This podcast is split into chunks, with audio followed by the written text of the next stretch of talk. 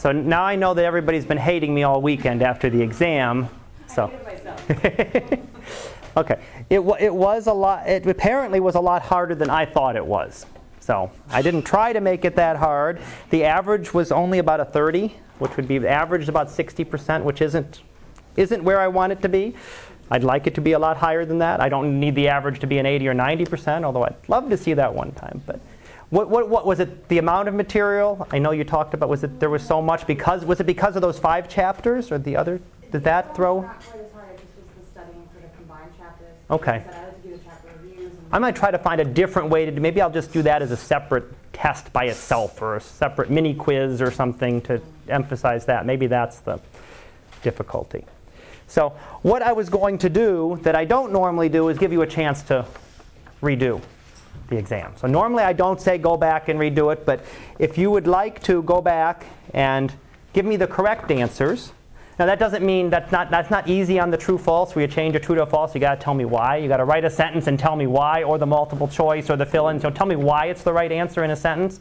Obviously the essays you can probably just rewrite, and I've made some comments on them. Sometimes I just said, no, that's not correct, and sometimes I may have said, think about this. But if you want to do that, I'll give you back. I'll give you half back. So if you missed 20 points on it, you can get 10 back. So no guarantee that happens on the next exam. I'm just giving you one on this exam. I didn't do it on the last one. I didn't do it for the other class. So if they're listening to this, they'll be all upset with me. But they probably don't listen to the 104 class anyway, so as long as I don't put it in the wrong spot. But their average came out a lot better, so maybe it was just the fact that you guys had everything also condensed in there.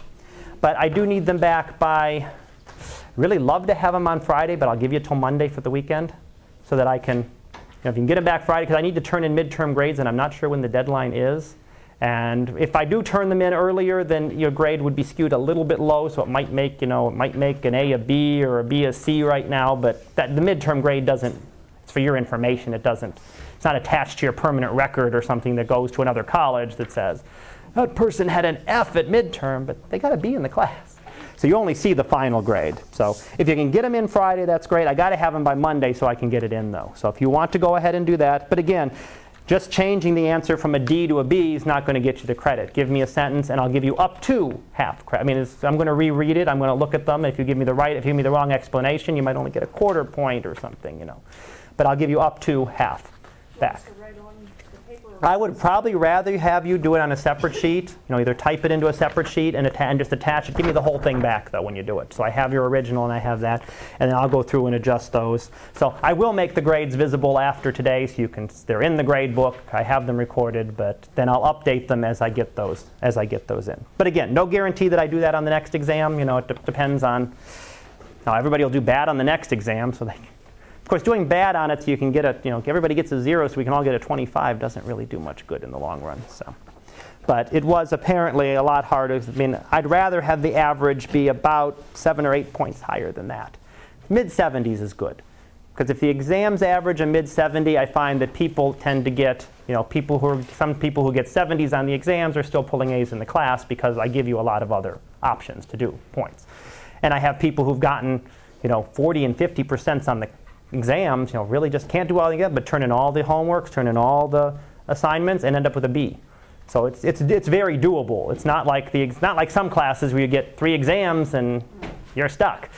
So it would be easy for me, boy, much less grading if I only had to grade exams. But I think it's the better way to do it for everyone. So okay, so make sure you have that in. I'll remind you on Friday, but make sure I get them in Monday. And I don't know, unless you're going to scan them back into me, you'll probably have them in by class Monday or drop them off to my office Monday afternoon. So unless you're going to take it home and do it Monday night and scan it all in and send me the scans, which is acceptable. I mean, I'll take that as long as I have the original and your answers. So, but that is why, for those who didn't come in earlier, why I didn't put the grades are up in the grade book. That's why I didn't release them. I didn't want to ruin your break and put them up on Saturday afternoon and have you, here at least I can tell you right away what you can do. So hopefully that did not ruin your weekend like mine was ruined. So, as I said, the others we went to Washington D.C. on Saturday, and on the way back, my sister was leading us actually, and her transmission went out. And the car is shot, apparently. It's a Honda. It's like a $4,000 transmission. And it's You know, the car may be worth twice that, but it's not really worth putting $4,000. So she's looking for a new car right now. Did you also get evacuated out of the Air and Space Museum?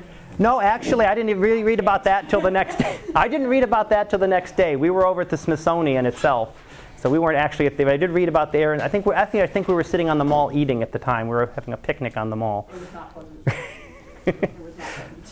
Yeah, I read about it the next day, but I did not actually get there. They cleared the whole building then, or? Yep. Okay. Wow. That would be amazing. Considering how busy the Smithsonian was, you could barely get to anything. Oh, yeah, there was a lot of panic, and it was great when they were arresting the people and bringing them through the scared tourists. Oh, jeez. Nice. Okay. All right. Okay. Picture of the day for the day. What is it? Oops, I put it up there again. I thought I hit it, and I didn't. Any ideas? What's it a picture of? Venus? Uranus. No. Looks like it, though, from the picture. Actually, it's Saturn on its side. Good try, though. Uranus does look like, Uranus actually points like that. But Saturn is actually just taken on the side. And this is actually taken from the Cassini spacecraft that is orbiting Saturn. It's been there since 2004 and will continue there probably for another half dozen years. I think it's got like 6, 7 more years on its lifespan. So, and NASA's done pretty good with a lot of these. They've actually lasted a lot longer than expected. I mean, Hubble Space Telescope has already exceeded its initial expectations as to how long it was supposed to last. But what you're seeing here, here's the rings. So the rings are pointing almost straight up and down in this picture. And one of the ideas there is to look at how thin they are. And theirs turned at a slight angle. If you look at them almost edge on, they're essentially invisible. The rings of Saturn, again, we talked about them a little bit in that monster set of chapters, are very, very thin. If you look at them edge on, that was one of Galileo's problems. He looked at them edge on sometimes and sometimes not, depending on the time of the year for Saturn. So sometimes he'd see no rings, and then 5 years later he'd see these two blobs. He couldn't quite resolve them into rings. But that's actually how thin they are. They are incredibly, they're paper thin to the scale. Now they're not like a sheet of paper around Saturn. If you went to Saturn, they would actually have a good thickness to them. But relative to the size of Saturn, you know, it's like a piece of paper around a basketball. They're that thin. They're incredibly thin. They're very, very flat. So when we look at them straight on the edge, you don't really see them. They just go straight through. All the decorations you're seeing on Saturn here aren't part of the surface. All this, that's not the bands and structures. We looked at some of that on Jupiter, where Jupiter had some bands and where Saturn had some bands. That's actually the shadow of the rings. So the sun coming from one direction down and casting shadows of the rings onto the planet's surface. You can see here's one of the big, thick, denser rings, but you can see all these little rings too. So you're actually seeing a lot of the structure. So the rings aren't like I said, compared it to a piece of paper, but they're not. They're a lot of little tiny rings. So they're all sorts of millions of little rings that make up the big rings of Saturn. And there's all sorts of detail and structure to them that we're just beginning to learn about and understand. You know, we knew there were a couple big rings, but within the rings, each of those, there's millions of particles within each of these rings, little tiny ice particles that make them up. And the more there are, the denser it's going to be. So the big dense areas where there's lots of particles block out a lot of the sunlight. Some areas where there's fewer particles block out a lot less. So you're getting an idea of the structure of the rings from the planet there. Questions? No questions. Okay.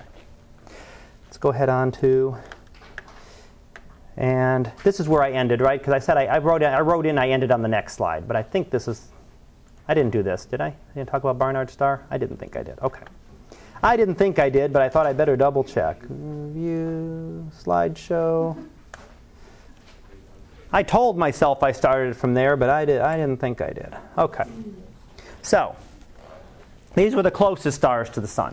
And again, there's only a handful of them that are relatively close to the sun. These are the 30 closest stars, and you're still talking about 10 light years away. 1, 2, 3 parsecs. There's nothing within 1 parsec of the sun, 3 light years. So you can No? Light that left the sun 3 years ago, 4 years ago, has been traveling through space for 4 years at the speed of light, still hasn't reached the nearest star. So it's still going. Light for these other ones is still 10 years ago. So nothing is very close to the sun. And that's not necessarily that unusual. Some stars come in groups and clusters. Some stars are all by themselves, too. There's not a lot of stars near some of these others as well. So it's very, very empty. Space is very, very empty. Now, Barnard's star is the fastest moving star in the sky. And it still doesn't move that fast. I mean, the stars are moving through space, so if we watch them on the sky over long, long periods of time, they will slowly move relative to each other. Because they're moving through space like our sun is, and they're traveling around the center of the galaxy. So they're moving. Now if you can see the star there, you can see most of this stays the same, right? Here's this star, these three in a pattern. And here's this star here, and it's there. So it moved. Those pictures are 22 years apart. So it didn't move very much. I mean, that's not a view of this. That's not like taken with a camera. I mean, it's taken with a camera on a telescope. So you're looking at something about the size of the full moon. So this full moon would just fit in that box. So if you put the full moon in that box, that's how much the fastest moving star moves. So very, very slowly on our time scales. But of course, if you could watch them over millions of years, they'd be traveling around as well, sort of like the planets we're seeing to travel through the stars.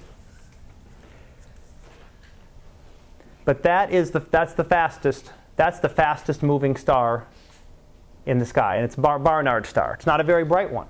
It's one of the closest stars too. If we went back to the previous slide, it's one of those ones in here. There's Barnard's star right there. So it's actually one of the very closest stars to us, too, which is why one of the reasons it appears to move so fast. Closer things to you, if you're in the car, right? What's right by the rails and poles right by the car appear to move very, very quickly, whereas things way off in the distance don't look like they're moving as fast. Same thing with the stars. The stars that are the closest to us are going to look like they move faster. Alpha Centauri, that's the nearest star to us. And its motion is shown here. It's about a little over a parsec away, about a little over 4 light years. And it's moving through space in some direction. And we see that in two components. You divide it into two parts. And this is how we actually will measure it. You can't measure how a star is moving through space. You can't just see it. We can watch it move across the surface of the celestial sphere. And we can measure if it's moving towards us or away from us. But we can't just get this directly. We have to look at those two components. Radial component is very easy, right? Doppler shift. So we can look at the Doppler shift. We can see how fast it's moving. We can look at whether the lines from the star are shifted to the red, shifted to the blue. And we can tell you exactly how fast it's moving towards or away from us. That's a real easy one to get. What we call the transverse velocity, and that's what we're seeing here, is how fast is it really moving on.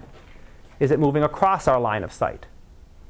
So you have to be able to figure that out too. That you've got to be able to measure what we call the proper motion. Proper motion is what it appears to move on the surface of the sky, of the celestial sphere.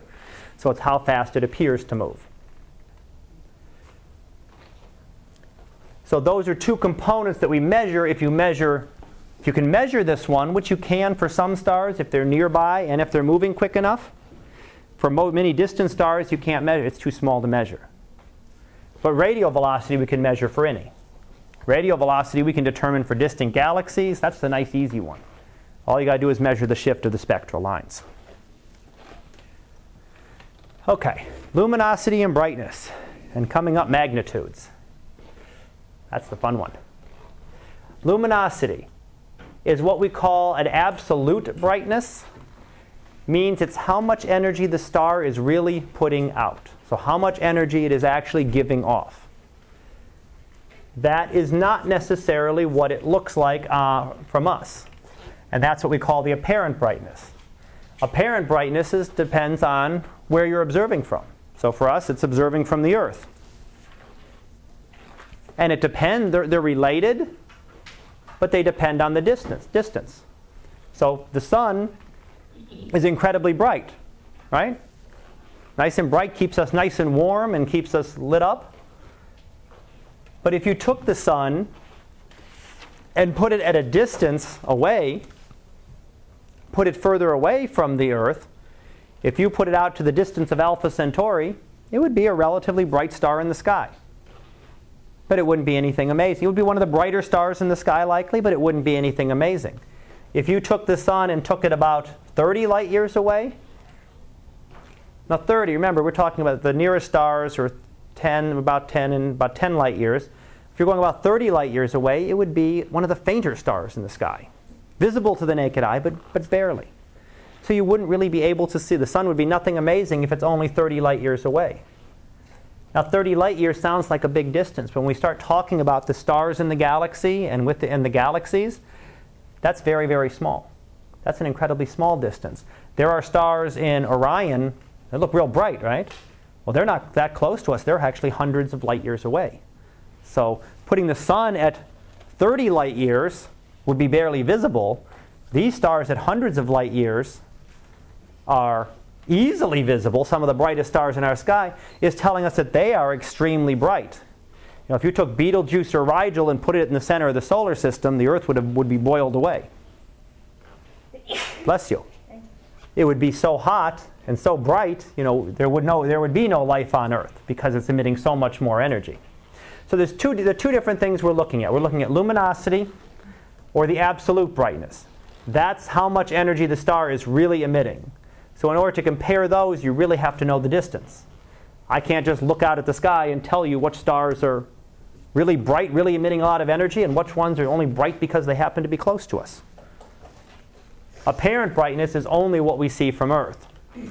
And again, the equation down here is just showing you the relationship, that the apparent brightness depends on the luminosity and the distance. So, and the square of the distance. So if you take things further away, they're going to get a lot fainter really quick. So in order to see these very distant objects, that means this luminosity has to be something that makes our sun look like it's, you know, a little tiny light bulb in comparison to a big giant spotlight. Now this is just showing the inverse square law, which shows how things get fainter and why things get fainter as you look further and further away. If you look, for example, at the distance of the Earth, say 1 astronomical unit, you have a certain amount of sun's energy coming through a square, a square meter, a square foot, whatever you want to use there. You have some amount of energy coming through that. If you go out twice as far, so if you go out to 2 astronomical units, then that same amount of energy is now spread over 4 units. 4 squares are the same size. So you're getting less energy in each unit at that distance. If you go 3 astronomical units away, that same energy that was going through 1 square meter at the Earth is now going through 9 square meters. So this idea of the inverse square law as to how things are getting less and less energy as you go further and further out, they're getting spread out. So that amount of energy that was going through this little bit was going through this bit and this, and then at 4 astronomical units it would be 16. At 5 it would be 25. So at the distance of Jupiter compared to the Earth, what was going through 1 square meter at the Earth, the amount of energy we get on each square meter, it's getting 1/25th that amount. So Jupiter is getting a lot less energy from the sun, and it goes down drastically. It's not getting 1/5, it's getting 1/25. It goes down very drastically. Okay. So here's the example I was sort of giving you. We have 2 stars. One might be, they might look the same. So here's what you see. You see 2 stars on the night sky. You go out and look. They look about the same brightness. It doesn't tell you anything about those 2 stars unless you know more about them. One might be a really bright star, incredibly bright star, hundreds, thousands, millions of times brighter than the sun, but very far away. The other could be a faint star, you know, as some of those stars were in the we looked at the nearest stars to the sun, but just happens to be very close. And in fact, many of those stars on that nearest star chart that we looked at would not be visible if you were much further away. So you wouldn't even be able to see them. So what you're seeing is two stars of the same brightness, but it doesn't tell you whether it's a real bright star or a real faint star. You need other information. You need to know about the distances. And distances are one of the hardest things. Distances and masses are two of the hardest things to determine in astronomy. They're two of the hardest things to be able to calculate. Even to stars. I mean, even to the nearest stars, it's not that easy to determine an exact distance to them. We can get a pretty good estimate, but not an exact distance. So what you see is not always what you get if you're looking at the stars. Just because a star is bright doesn't mean it's really a bright star. It just might happen to be really, really close, like the sun. If the sun were put at the distance of Orion, you wouldn't see it. Telescope, yeah, but you wouldn't see it to the naked eye. So compared to a lot of the bright stars that you see in the sky, our sun's nothing. Our sun's invisible. We're not that special, are we? But then compared to most of the stars in the galaxy, the sun's a lot bigger than them. So they sort of say the sun's an average star. It depends on what you're looking at. Compared to the typical star in our galaxy, most of the stars are little tiny red stars, red dwarf stars, and they're, sun's a lot bigger than them, so we're special now. But if you compare them to the bright stars you see in the sky every night, most of those make our sun. Some of those stars are so big that you put them in the sun or the solar system, and we'd be inside the star. Here, we'd be trying to orbit inside the star, so there wouldn't be any. They'd be bigger than the Earth's orbit or Mars's orbit. Some of them are gigantic. All right, magnitudes. Everyone loves this one. This is the scale that we use to determine, to use for brightnesses. So you'll hear about it on, the faintest star seen by Hubble was a 30th magnitude or 30.2 magnitude star. Well, this came about a long time ago, and astronomers, have been using it for actually thousands of years, and it's never been changed, and they're not going to change it now. But essentially what they did was, and again, this was several thousands of years ago, stars were grouped into 6 classes.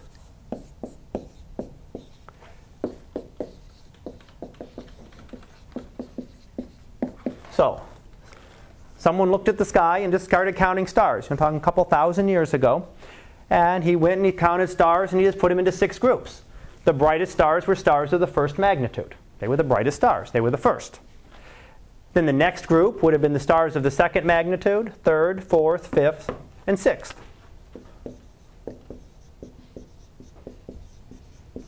The faintest stars you could see with the naked eye would have been 6th magnitude. So all the stars were divided up into 6 groups.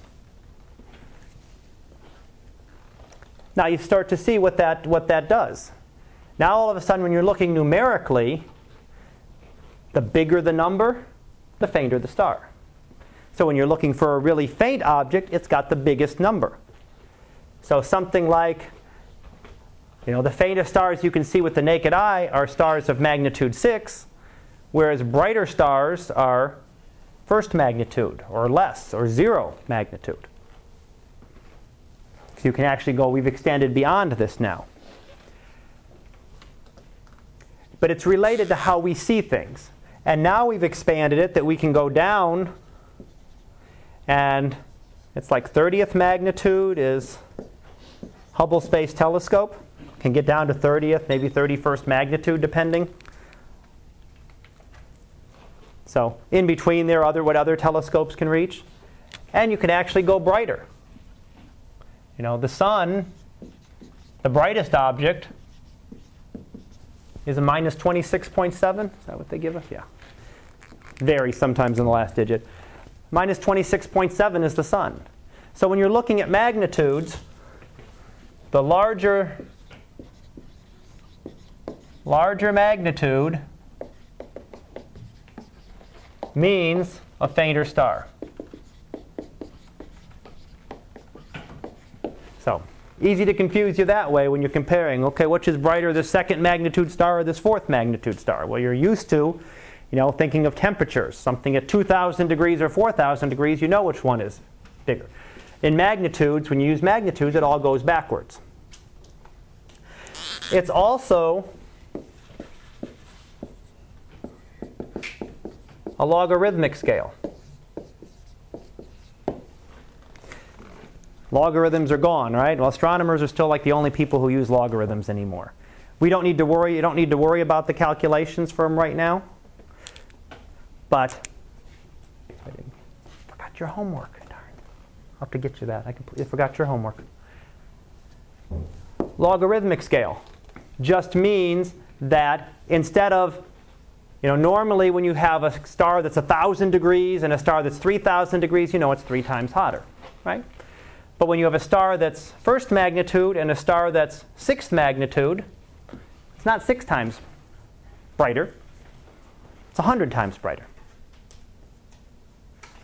I know, just to confuse you, right? So 5 magnitudes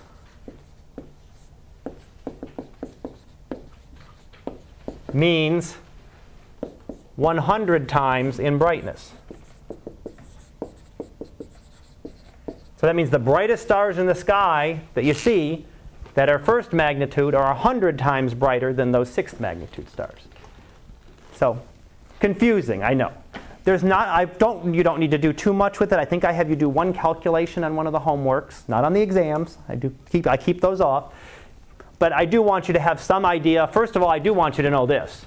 Larger magnitudes means fainter stars. I'm good at giving questions like that. You know, this star and this star, which is brighter? Yeah? What's the base of the log scale? The it's a base 10 log on it. Yeah. It's a regular base 10 log. I mean, it's not, it comes out to 2.5 times for each scale. It comes out to, I don't know, 2.512 times. Don't worry about 2.5. Each magnitude is a factor of 2.5 times brighter. So that's worth knowing too. I mean, the 5 is 100 and the 2.5 is each magnitude, so each magnitude difference. So if you're going from 1st magnitude, 2nd magnitude, it's about 2.5 times different. But it's all related. Why it's done this way is because it was all done with the naked eye, and that's how your eye sees things. So it's not like some instrument. Nowadays, you could go make an instrument that just detects the light and gives you a much more reasonable scale that wouldn't confuse everybody. This is the basics of what I want you to know about it. I will give you, there is an equation for it. I will give you that to look at, but there's not a lot of, you're not going into a lot of detail, and I just want you to have seen it. So, unless you want to go into more detail. No. Okay, I didn't think so. But you'll have it there for those who do want to look at it a little bit more, you can. So, 2 big things that confuse it. First of all, again, it's logarithmic, meaning that changing the magnitudes does not change, it doesn't change directly. So, something that is 1st magnitude versus 10th magnitude, no, it's not 10 times brighter.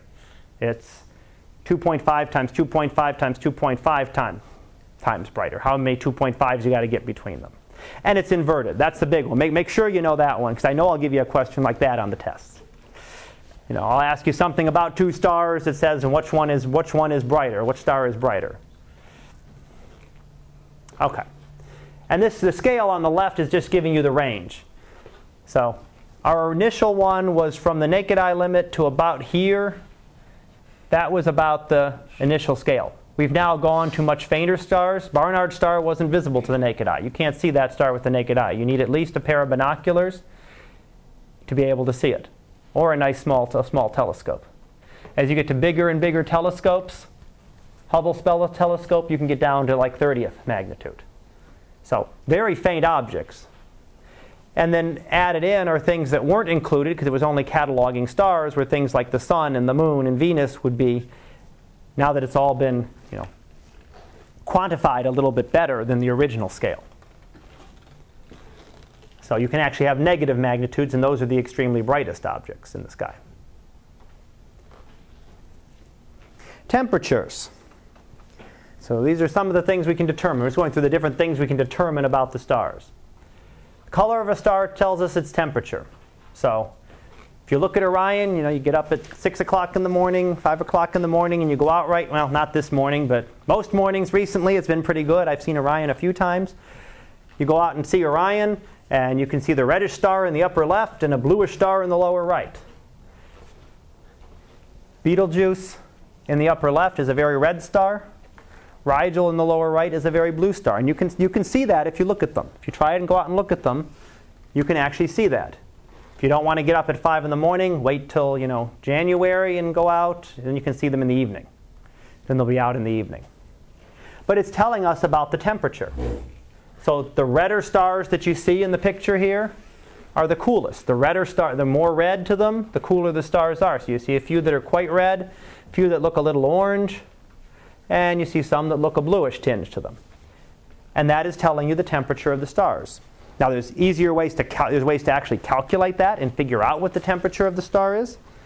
But just looking at them gives you an idea, and you can compare them and tell me whether a star is hotter or cooler than another, just by looking at the temperature. So I give you a thing like this. You could sit there and pick out, you know, you could pick out 5 bright stars, 5 faint stars, 5 bright stars, 5 hot stars, 5 cooler stars.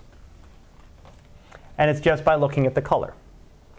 So by looking at that was one way to actually determine the temperatures. Now how do we get that? Here's some examples.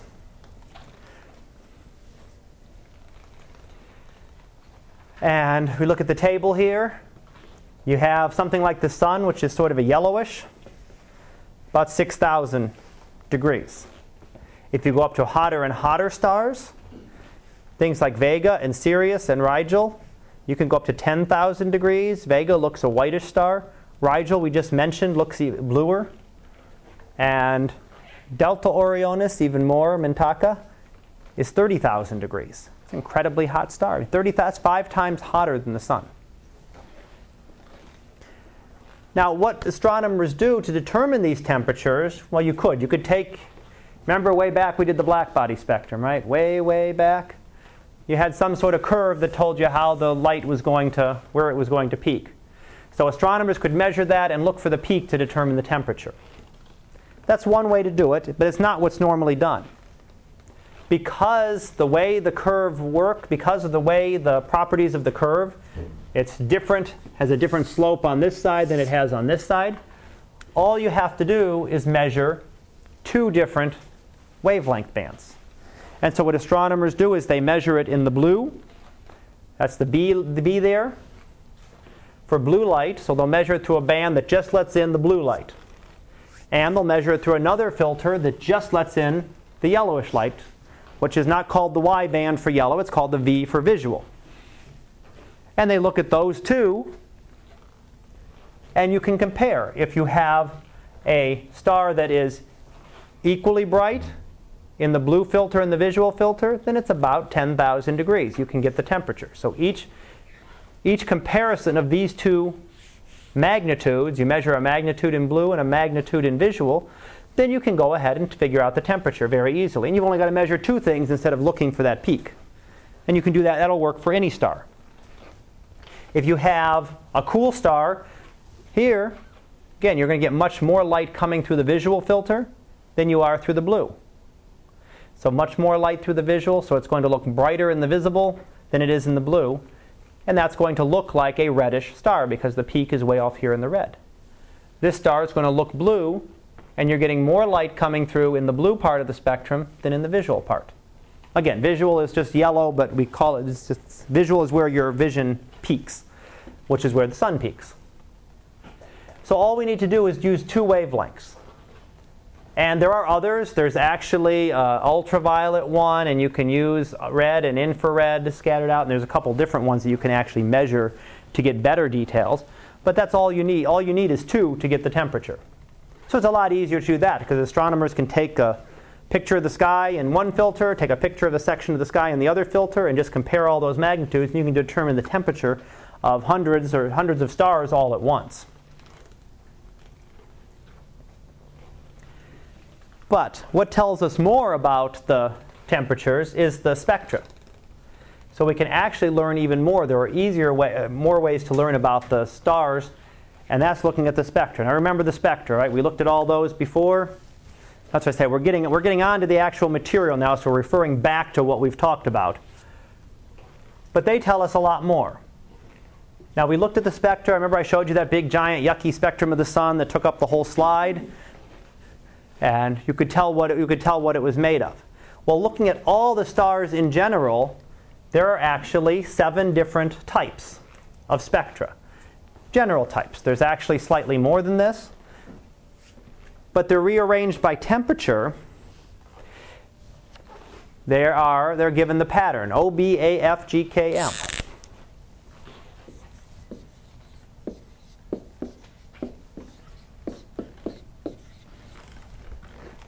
That's exactly the sequence you would pick out if you were going to name stars by letters, right? If you were going to classify them by letters, wouldn't you start with O, B, A, F? I mean, that's just what you'd pick out, right? Or would you go A, B, C, D, E, F, G, right? Most likely.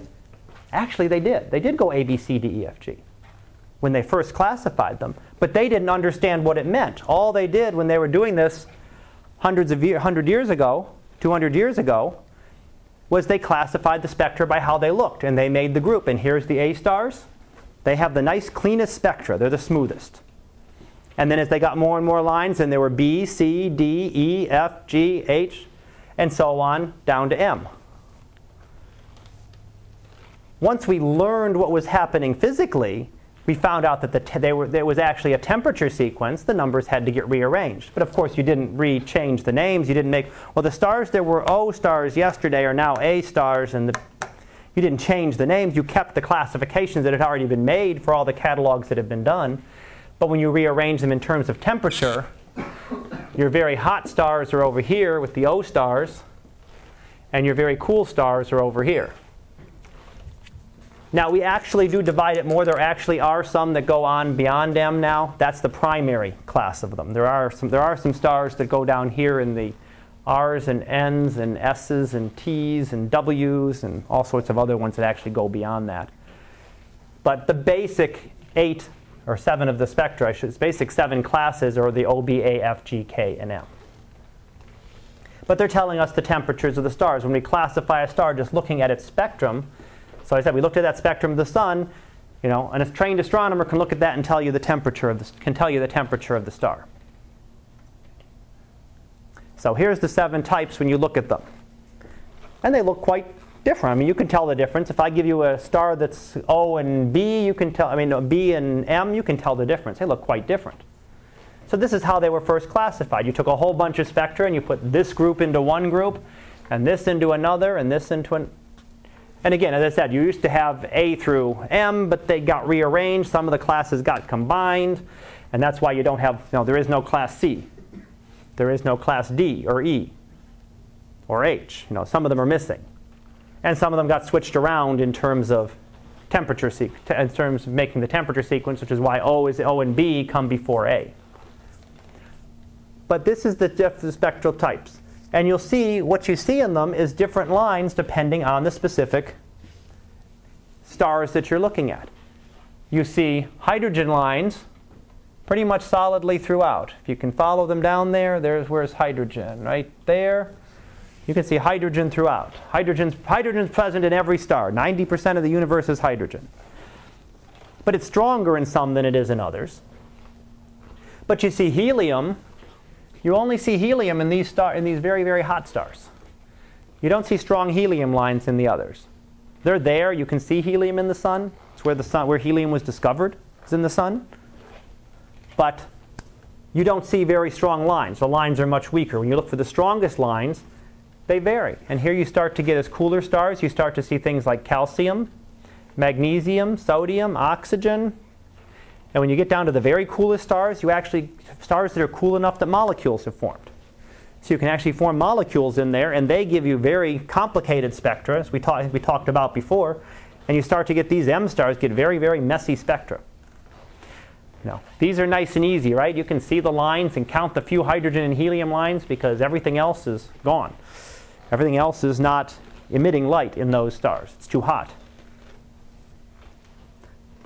And they get more and more complicated as you get down towards something like the sun or beyond. Now, yeah. So what you see in each one, for example, in an O star, you see ionized helium. That's helium where you've taken an electron away. That's you don't see ionized helium in the sun. You need a lot of energy to see that line because, remember, the electrons jumping around the energy levels we talked about, right? So energy levels jumping around. But in this case, you're not only jumping that electron, but one electron's been pulled off. and gone. So that helium is running around with just one electron. So it's only half-dressed. It's got one electron instead of two. So it takes a lot of energy to have pulled that helium electron off of it. So only in the very hottest stars do you see ionized helium. You'll see that even in the 20,000 degree stars, which are pretty hot, ionized helium isn't mentioned. You've got neutral helium. Neutral helium. But helium disappears very, very quickly and is not very visible in the coolest stars, just because it takes a lot of energy to excite those electrons of helium. Helium is a very tightly bound atom. It's one of the noble gases. It doesn't want to combine with anything. Its electrons are very tightly held. So it takes a lot of energy to get them up into that first excited energy level. As you go down, you start to see hydrogen gets very, very strong. Hydrogen peaks in the A stars. So what we were looking at when we first classified them, the hydrogen lines, because that's what's strong there. And hydrogen gets fainter on this side and fainter on this side. That doesn't mean hydrogen, there's more hydrogen or less hydrogen. That's not telling you how much of something is in the star. It's telling you the temperature. What happens when hydrogen gets very, very hot? What's going to happen to the electron? Gets ripped off. If there's no electron on that hydrogen atom, there's nothing to jump the energy levels, and you're not going to see the line. So you don't see the hydrogen line here because all the hydrogen's been ionized, and if you ionize hydrogen, there's no electron, so there's no lines. It's gone. So when you get to really hot stars, you don't see very much hydrogen. It's all been stripped. All the electrons have been stripped off of it. When you get to cooler stars, hydrogen again gets very faint, not because the hydrogen's ionized, but because you simply don't have enough energy to get it to that first excited. You don't have enough energy to get it up to the excited energy levels. Those stars are too cool. They're not hot enough to heat up the hydrogen to do that. So they don't heat it up enough, and the hydrogen, a little bit of it gets excited, but not much of it. So you don't see the hydrogen lines. The same thing that happens with each of these. They'll each have a peak. So looking at the elements and what elements you see in the star tells you primarily about the temperature. It doesn't tell you what it's made up of. And if we go back to that previous one, this doesn't mean that this star has, these stars have lots of iron in these stars, and these stars have oxygen, and these stars are made up of all molecules, and these ones have lots of helium. They're not. All these stars are made of the same stuff. They're all made of 90%, if you count the number of atoms, 90% hydrogen and 10% helium, and the rounding error is everything else. The temperatures just tell you what you're able to see. So which ones happen to be excited to the right? 20,000 degrees, it happens to excite carbon a certain amount. 10,000 degrees excites calcium really well. 7,000 degrees, like the sun, is real good at sodium. So you can see strong sodium and calcium lines in stars like the sun. It's telling you more what the stars are made, or what the temperatures are, than it is what they're made up of. So it doesn't mean that those really hot stars are mostly helium. They're not. They're still mostly hydrogen. You just can't see the hydrogen in them spectrally. Now, if you know that and you figure out the temperatures, then you can use the lines to work backwards and figure out how much of everything there is. But you have to take the temperature into account first. Sizes of stars. How big is a star? Well, we can see the sun. We can see the disk of the sun. On a couple of other occasions, here's Betelgeuse, you can actually see it as a disk. Not very well through a big, Betelgeuse is an incredibly big star, and it's relatively close to us. So it's one you can actually image as it still doesn't look like much, right? But you can actually get contours, you can actually get a specific size to it. Normally, when you look through a telescope at a star, all you're seeing are points. Very few stars that you can actually determine the size, that you can actually directly determine the size of. Usually you have to use an indirect method to determine how big a star is. For the other stars, you've got to calculate it. You can't just look at it and figure it out. You know the luminosity. The temperature, remember, temperature is really easy to determine. We were just looking at that. That was nice and easy. We could get the temperature, you get the color of the stars, and you could measure a couple magnitudes, and I can determine a temperature. Luminosity, we can get pretty well. We can determine how bright things are. So in order to compare the sizes, you have some of these stars depending on the size of the stars. You have some very big stars, giant stars, which might be 10 to 100 times the sun's. These aren't the extreme cases. These are the typical giant stars. But they might be 10 or 100 times the size of the sun. So they're a giant star. They're not all that big compared to some of the stars. A dwarf star is a star which is like the sun. The sun is actually classified as a dwarf star. So, but it's about the radius equal to or anything less than the sun is certainly a dwarf star. Giant stars are bigger, 10 to 100 times bigger. Supergiant stars have radii more than 100 times the sun's. But that can go from hundreds to thousands, probably to millions. I mean, you can have things that are incredibly big compared to the sun. I mean, a star like a giant star in the solar system, well, it would stretch out a little bit further, but you know, it wouldn't swallow up the planets. Supergiant stars, some of the biggest ones, would actually have incorporated Mercury, Venus, Earth, and even out to Mars for some of the largest. Just the star would be that big. So maybe Jupiter would be a lot smaller. You could have life on the moons of Jupiter or Saturn further out. But everything in here, you know, you can't orbit inside a star. Wouldn't last. You'd be very quickly, first of all, you'd be burned up anyway just from the heat of being inside it. But you would not be able to survive just as an orbit. It would be consumed. So just in terms of temperature. Okay. So here's just some examples of some of them. Antares is the bright star in Scorpius, which you can see as long as you don't live north of Harrisburg, because it's in the southern sky in the summer, and we're pretty much past its season now.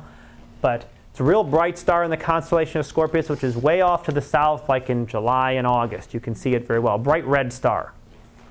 It's about 500 times the radius of the sun. Well, this is the Earth's orbit. That's Mars's orbit. So it's well out into the asteroid belt. If you took that star and plopped it here, we'd be well inside. We're not just barely inside it. We're well inside it. We're way down here. And there's Mars. Okay, Jupiter would still be out a ways. Jupiter would be about 1,000. Jupiter would be about this distance again out. So Jupiter wouldn't be all that far away from this star. That's a very, very big star. There are some tremendously big stars. You know. There's the sun for comparison. Big, big difference in size. A very big difference in size.